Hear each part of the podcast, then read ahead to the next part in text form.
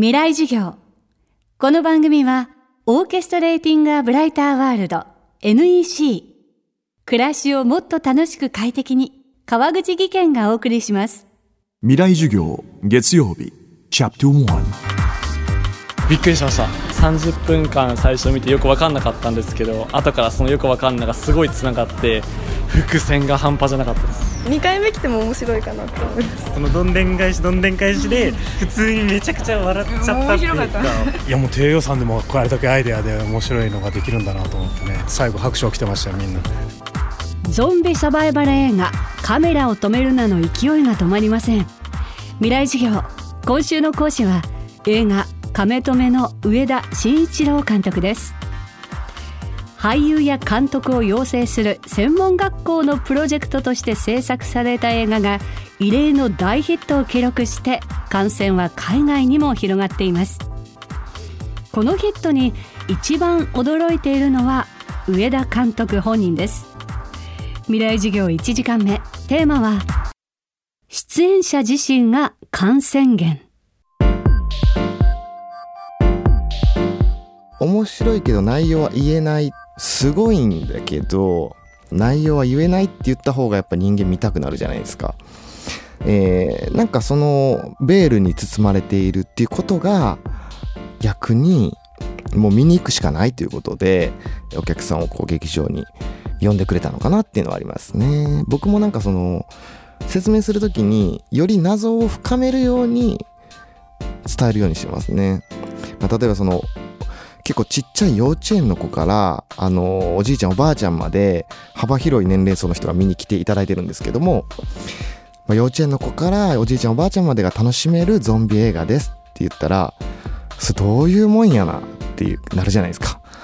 どういうことっていうのがやっぱりもうその劇場に行って確かめるしかないので、えー、それがやっぱりこう呼んでくれたのかなあとやっぱりその見た人が誰かと一緒にこう喋りたいけども見てもらわないと喋れないので一緒に連れてもう一回来るとかいうのですごくこうリピート性も高くなっている。もう56回はこうざらにいて10回20回も結構いてもう俺が知ってる中で最高は42回ですね。の人がいる。映画「カメラを止めるな」人気拡大のキーワードは SNS などによる口コミ効果だと言われています。けれども上田監督は出演者本人がその感染源だと語ります。僕なんか上からこう監督として指示するというよりは本当にこうみんな横一列並んで一つのものを作るっていう感じで作ってるのでまあ役者ともですねあの撮影前に事前にコミュニケーションをたっぷり取ったりとかあの現場でもいろんなこの撮影スタッフ録音スタッフの人がこう演出に対してもこうこうした方がいいんじゃないかこの方が面白いんじゃないかっていうアドバイスをくれたりみんなで本当にものを作ってる感じですし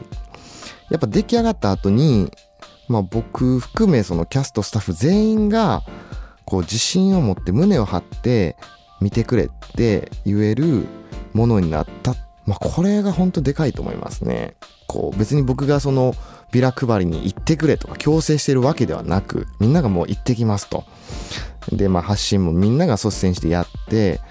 あとやっぱりこの映画の場合は、これワークショップで作ったので、最初ワークショップ受けた人は12人いたんですよ。で、12人がワークショップに参加して、まあ、出演して映画を作るという企画だったので、12人全員に見せ場を作るっていう使命感が自分にはあったんですよ。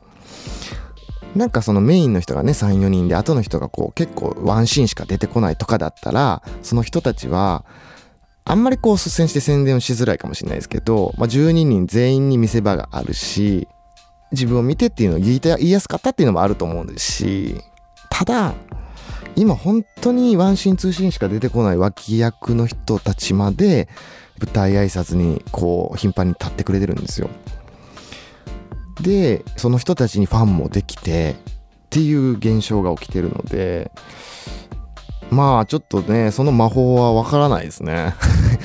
それぞれがこの映画を好きで本当に心の底から見てくれって言ってくれている。だからそれはもう宣伝じゃないんじゃないですか。もう一番最初の口コミですよね。当事者たちが熱を持って見てくれって発信するっていうのは。やっぱ作り手でもまあ自社の製品とかでもちょっとなと思うとやっぱりそのおすすめする熱量っていうのは低くなるじゃないですか。でやっぱりそれってわかると思うんですよ。消費者の人たちにね。まあこの映画で言うとお客さんの人たちにやっぱその熱がはっきり届いたんだろうなというのはああ思いますね。未来授業今週の講師は映画カメラを止めるなの上田慎一郎監督。今日のテーマは出演者自身が感染源でした。未来授業明日も上田慎一郎監督の授業をお届けします。川口技研。階段での転落大きな怪我につながるので怖いですよね。足元の見分けにくい階段でもコントラストでくっきり白いスベラーズが登場しました。皆様の暮らしをもっと楽しく快適に。川口技研のスベラーズです。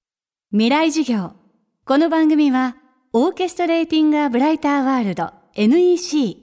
暮らしをもっと楽しく快適に川口技研がお送りしました。